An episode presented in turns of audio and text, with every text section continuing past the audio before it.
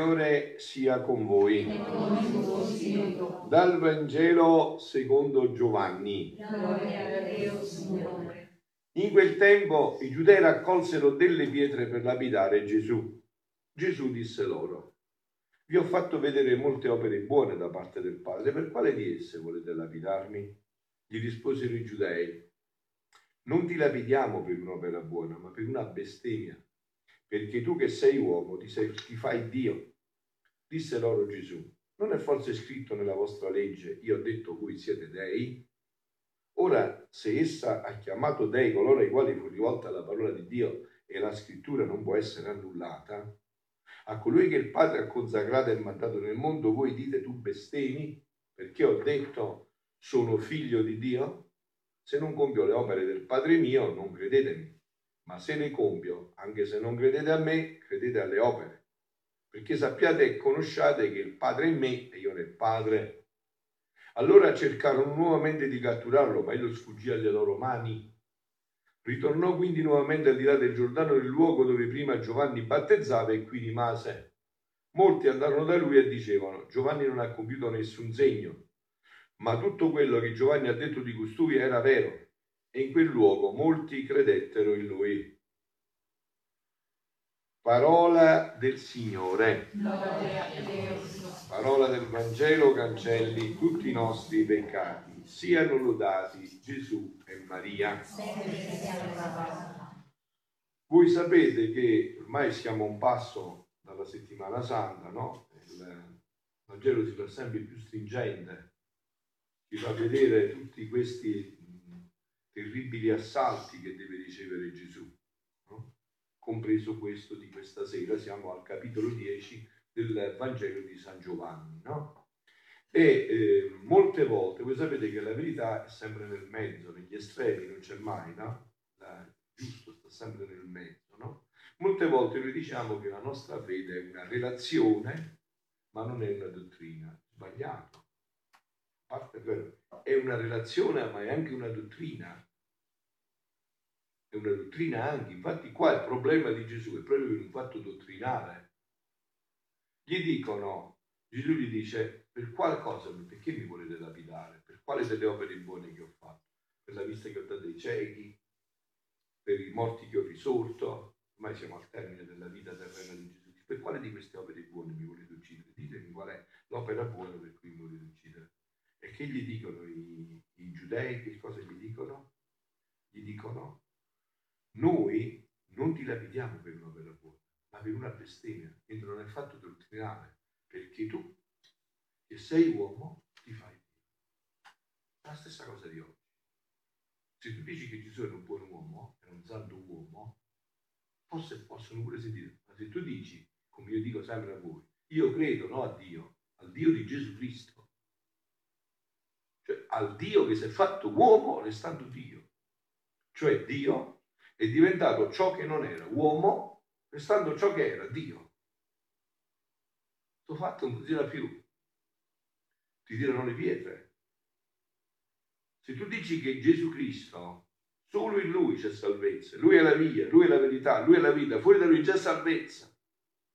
E l'ho detto tante volte, anche chi si salva fuori da questo si salva sempre per Gesù Cristo e per la Chiesa. Sempre lui è la causa principale di tutto. Noi crediamo in Gesù Cristo, questo ha creato scandalo. Tu sei uomo e ti fai Dio. Sì. E, tre, e poco dopo pochi giorni lo vedranno morire, eh? sapranno che è risorto, ma come diranno? Dite che hanno pagato le guardie, pagate le guardie, dite che queste l'hanno trafugato, hanno rubato il corpo, perciò non c'è più corpo. Cioè non vogliono credere a questa potenza di un uomo che è diventato, di Dio che si è fatto uomo, pur restando sempre Dio. E questo rimane sempre così. Ma oggi però c'è anche un'altra mentalità, per cui molto probabilmente chi fa il cristiano sul serio prende le pietre, no? Sicuramente, non c'è dubbio in un mondo come quello di oggi, secolarizzato, che fare il cristiano eh, serio significa prepararsi a ricevere le pietre, sicuramente. Se non l'avete sperimentato, abbiate pazienza, dire che non state facendo i cristianisti. Eh? E fare il cristiano fino in fondo oggi significa prendere le pietre. No? Perché le pietre per chi si prendono? perché tu dici, ma anche senza parlare, anche con il tuo esempio, che certe cose non possono mai farsi o diventare bene cose che sono male. Non è possibile questo, no? Cioè se per esempio tu oggi dici che il matrimonio è indissolubile sempre è solo tra uomo e donna, eh, hai voglia di quante pietre che prendi. Se tu dici che oggi il matrimonio è unico e quello è, e i due sono diventati una cosa sola, e che solo sa maschio e femmina, eh, voglio quante, quante pietre che prendi. Se tu dici che sesso non è una cosa a gradimento, è una cosa ontologica che ci è stata data da Dio, maschi e femmine ti ho fatto, maschi e femmine sarà, ah, eh, aumenteranno ancora di più le pietre, che, le pietre che arriveranno, aumenteranno ancora di più le pietre che arriveranno. Se difendi la vita e dici che l'aborto non è mai diritto, è sempre diritto, allora arriveranno allora camion di pietre, ci vogliono motrici e rimorchio di pietre, no? Perché non si vuole sentire più questo linguaggio. Non si vuole sentire più questo linguaggio. Credendo così, ma la cosa che a me mi, diciamo, mi amareggia di più è che l'uomo crede che facendo così potrà essere felice. Cioè la felicità ci può essere solo se noi entriamo nel disegno di Dio, se no non ci saranno mai felicità sono solo tristezze. Se difendi oggi, per esempio, la vita di un animale, no? con tutti questi animalismi che ci sono, no? e, eh, tutto passa, ma se invece ti fanno pure una statua magari no? in piazza, ma se invece dici che l'eutanasia, che alla vita non, non abbiamo questo potere noi sulla vita, scusate, qualcuno di voi si è dato la vita, sapete darvi la vita voi? Perché siete nati in quell'anno, in quella famiglia e non in un altro anno? È un dono, è un dono e quindi è intoccabile. Non si può toccare. Spetta a Dio, l'inizio e la fine nelle sue mani. Spetta a Lui. Lui è il nostro Dio. Lui ci ha creato. E quindi ha voglia di prendere pietre, no? Ha voglia di prendere pietre Invece se magari vai a dare un, un veleno per far morire a uno, ti dicono pure che fai un'opera di carità, magari, capito? Dicono pure che fai un'opera di carità. Ma eh, l'altro punto poi, parlavo della dottrina, no? Oggi abbiamo il prurito di novità che non sono dentro una tradizione che ormai è bimillenaria. Scusatemi, ma io dico una cosa, no? Ma secondo voi, se oggi ci fosse a posto mio San Paolo o San Pio da Pietrelcina, ma secondo voi direbbero qualcosa di diverso da quello che hanno detto perché adesso siamo al 2020, al 2019? Ditemi, secondo voi, insomma. La verità è una, non è che su due verità. Questa adesso è un microfono o è un telefono? Una è la verità. O il microfono o il telefono. Non ci possono essere due verità. Non ci possono essere due verità. Una è la verità. Una è la verità. In questo momento, in questa circostanza, questo è il microfono, non è il telefono. Ma per me è un telefono. Eh, stai male, ti devi far curare. Questo è il microfono. Per me, per me che significa per me? C'è una verità oggettiva che vale per tutti? Sì o no? C'è una verità oggettiva che vale per tutti? che è per tutti uguale. Che cosa sono i comandamenti? Sono una legge naturale prima che eh, naturale che è uguale per tutti. Oppure tu pensi che uno in Germania possa pensare che l'omicidio non è peccato? No? È una legge uguale per tutti, scritta nel cuore dell'uomo scritta dentro nel cuore dell'uomo, sì. E allora, allora vedete anche questo, oggi per esempio dà fastidio parlare attraverso il catechismo della Chiesa Cattolica dove già Dio ha fatto capire i punti fondamentali dove c'è tutta una verità voluta e stabilita, no?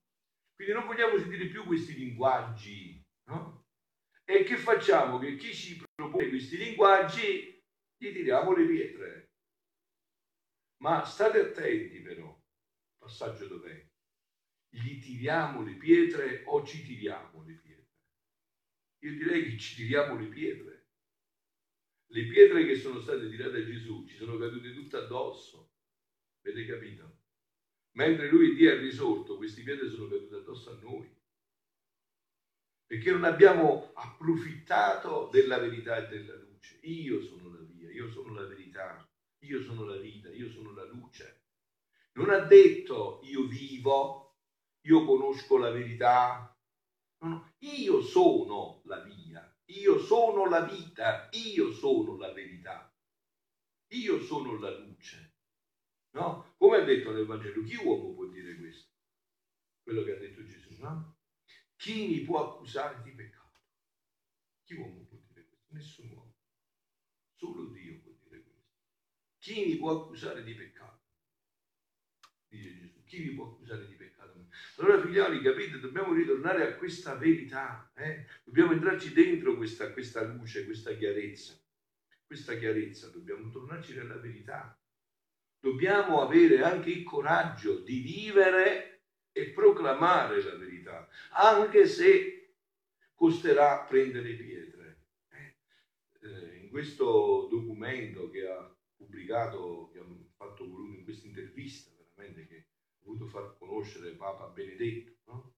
dal suo monastero di clausura ormai dove vive, no? dice proprio questo, la vita cristiana è come costituzionale una vita di martirio. Voi avete capito? Se no sono chiacchiere morte. La vita cristiana è una vita di martirio, è una vita di rinuncia. Ho detto tante volte, un cristiano, tu lo vedi a 10 km di distanza, come veste, come parla, come si muove, tutto, tu dici quello, quello ci crede, tu dici che fa bere, fa finta, sceneggiata napoletana, per pagliacciare è più in chiesa, più piuccio in chiesa, ma poi nella chiesa finisce piuccio, non è più più fuori dalla chiesa. Un cristiano è cristiano in tutto il suo essere, in tutta la sua vita, in tutto il suo stile. E un cristiano ha scelto di vivere questa vita che non è che si può vivere una botta qua e un'altra di là. Questa è vita di alta quota, vita delle vette. È una vita che Dio ci ha chiamato e ci dà tutte le grazie per vivere in tutto questo. Ma diciamo, questo è un passaggio per quello che viene per il mio annuncio ancora che va oltre, no? Dice, ha detto Gesù, anche se non credete a me, ma credete almeno alle opere, perché sappiate e conosciate che il Padre è me e io nel Padre. No?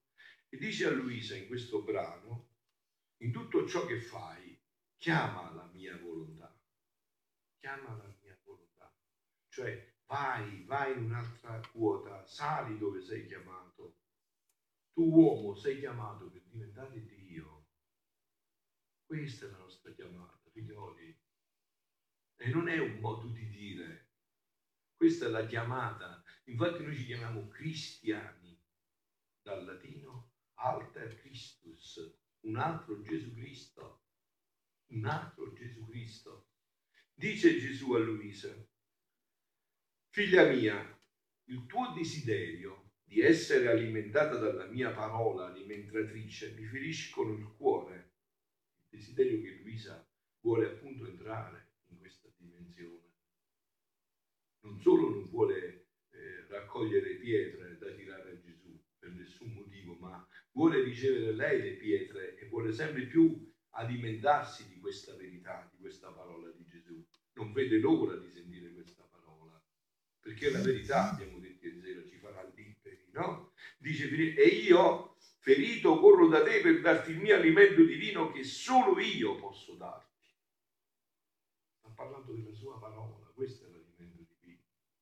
Questo è l'alimento divino, la sua parola alimenta la vita divina dentro di noi come l'Eucaristia che tra poco mangeremo, il suo corpo che si impasta dentro il nostro corpo, che c'entra nello stomaco, che mette il suo sangue dentro il nostro sangue, è per alimentare questa vita divina che abbiamo dentro di noi. Noi abbiamo una vita divina dentro e quella vita non si può uccidere con i coltelli, col tagliare il collo, no? Perché i martiri perché hanno dato? Perché si può uccidere, quella vita divina, quella intoccabile è la vita divina che c'è dentro di noi. Quindi dice, solo io posso darti questo cibo. La mia parola è vita. e forma in te la vita divina. È luce e ti illumina e resta in te la virtù illuminatrice che ti dà sempre luce. È fuoco che ti fa sorgere calore e cibo che ti alimenta. Ora tu devi sapere, sentite che questo vi dovrebbe riempire di gioia, di gioia. Noi siamo sempre ingannati dal. Noi per esempio pensiamo, qui non so se avete visto, credo di sì, il gesto epocale che resterà ormai nella storia del Papa che ha baciato i piedi, è ha baciato i piedi ai due questo resterà la storia. Che cosa vuole dire questo? Non conta niente la carica che hai, non conta niente davanti a Dio. Conta quello che sei dentro, quello conta davanti a Dio. Capito? Una vecchiarella che tu hai preso per festa nel paese perché diceva sempre il rosario, può darsi che sia stata quella la salvezza del tuo paese e dell'umanità. Capito? E invece, non so, un sindaco, un primo cittadino, che ha cravatta, chi gemella i cognati, tutto licchettato, non vale niente, non può valere niente davanti a Dio, capito? Oppure anche il sacerdote, tutto bardato, ma poi non vive questa vita, non vale niente davanti a Dio. Non vale niente, capito? Quello che vale è l'intenzione che c'è dentro. È l'intenzione che c'è dentro. Ora tu devi sapere, dice Gesù, che io non guardo l'azione esterna della creatura. Non guardo non mi faccio pigliare festa, non, so, non mi faccio prendere in giro dall'oro di Bologna, eh, non guardo l'azione esterna, ma l'intenzione che forma la vita dell'azione. Perché sto facendo questo? Dove voglio arrivare facendo questo? Che cosa vuole suscitare quello che io sto dicendo? Capito? Cioè, per esempio, perché io sto facendo questa omilia? Che ne sapete? facendo per essere ammirato? Oh, lo sto facendo per cercare di portare anime a Dio. E questo lo sa solo Dio. La cucchiara sa che c'è nella pignata. Dice la mamma, nessun altro lo sa. Questo lo sa solo Dio. Capito? Questo lo sa solo Dio come è fatto. Però questo conta davanti a Dio, l'intenzione. Invece noi siamo affascinati dalle cariche, dai titoli. Ma questo davanti a Dio conta, o meglio, se il titolo è la carica vive in questa intenzione ha un valore altissimo davanti a Dio. Ma se no non conta niente davanti a Dio. Non contano i titoli davanti a Dio, non contano le cariche davanti a Dio. Conta questo, questo conta. Conta questo, ma l'intenzione che forma la vita dell'azione, essa è come l'anima dell'azione. L'intenzione è come l'anima dell'intenzione. E questa, l'azione, diventa come il velo dell'intenzione Sentite, perché è facile, lo spiega appunto Gesù, è semplicissimo, Gesù è sempre semplice, non preoccupate.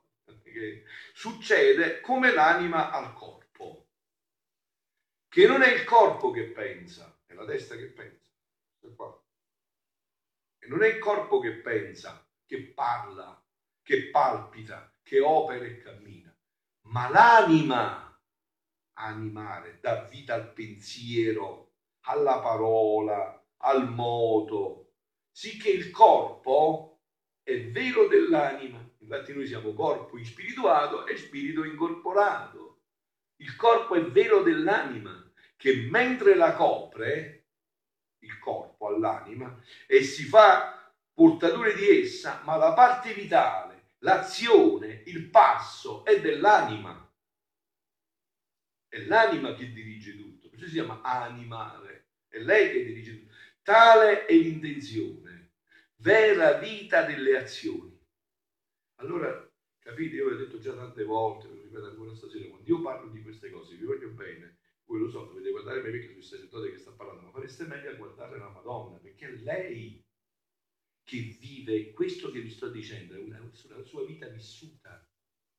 Cioè la Madonna a Nazareth faceva solo questo, lavava i piatti, faceva pasta e fagioli, puliva il pavimento, andava a prendere l'acqua alla fonte, si metteva in ginocchio a strefegare il pavimento, a strisciare bene il pavimento, faceva solo questo.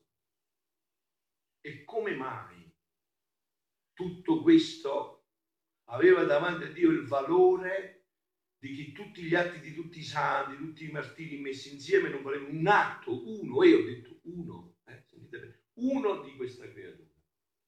Perché c'era questo, c'era la vita della divina volontà, c'era questa intenzione dentro. E perché questo non può essere anche per te e per me? E questo non dà spazio a vanaglorie, a illusioni. Capito? Questa è la copertura più bella che esiste. Chi lo sa che tu stai facendo un'azione del genere? Manco tu lo sai bene, lo sa solo Dio. Quindi, ma mi sa, forse mi sono potuto prendere dalla superbia, lo sa solo Dio e basta. E quindi, come dice Gesù, come abbiamo iniziato da Parigi, il Padre mio vede nel segreto e nel segreto vi ricompenserà. Papà vede però, può sfuggire a tutti, ma non a papà. Papà nel cielo, lui vede tutto e lui vede la tua intenzione e su quell'intenzione lui ti premia. E tu non lo sai, ma lui lo sa. Tu non sai questo, ma lui lo sa. Vi ho detto tante intenzioni, anche nostre, buone, Dio li potrà realizzare anche tra 500 anni. Tra 500 anni. Avete capito? Non ho detto l'esempio, no?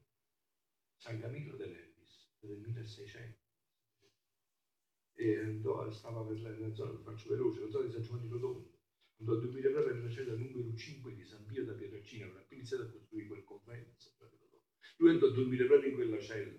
E poi lui voleva diventare frate cappuccino e non poté diventare frate cappuccino, gli venne una piaga sul piede, andò all'ospedale a Roma, si dovette diventare, e così vedi gli ammalati come li trattavano e fondò i camigliani, che stavano a fare i camigliani, stavano negli ospedali con gli ammalati, aiutano gli ammalati.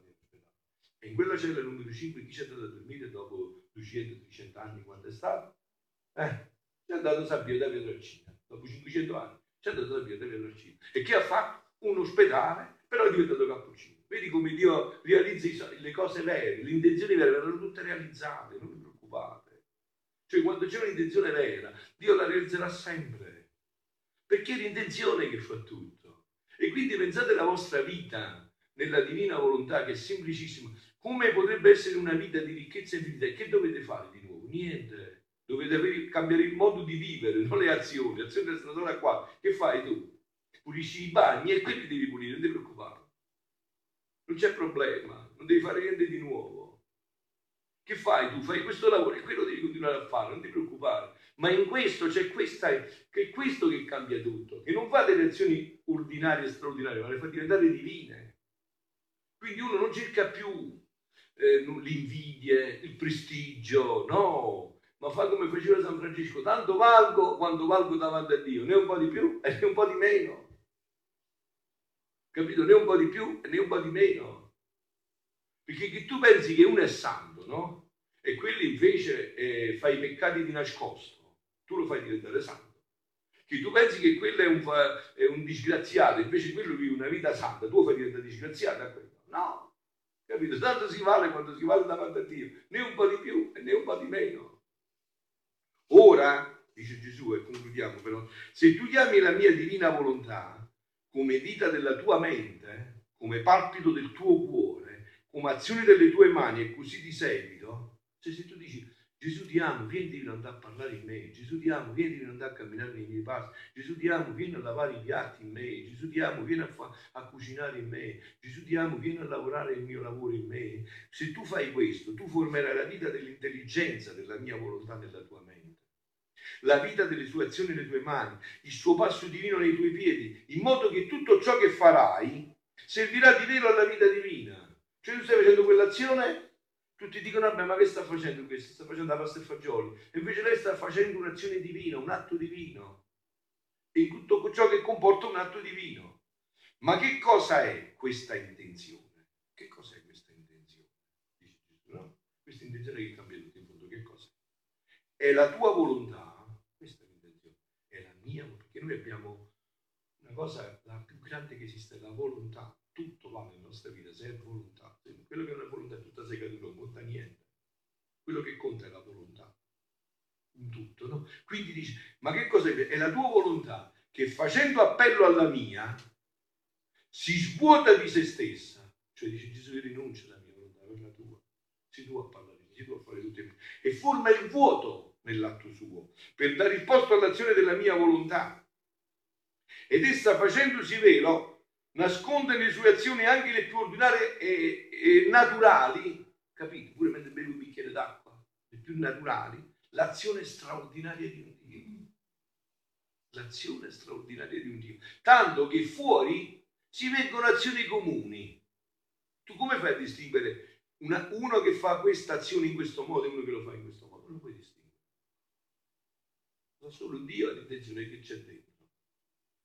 Quindi si vengono azioni comuni, ma se si toglie il velo dell'umano si trova racchiusa la virtù operatrice dell'azione divina. E concludo con questa espressione perché non posso andare oltre.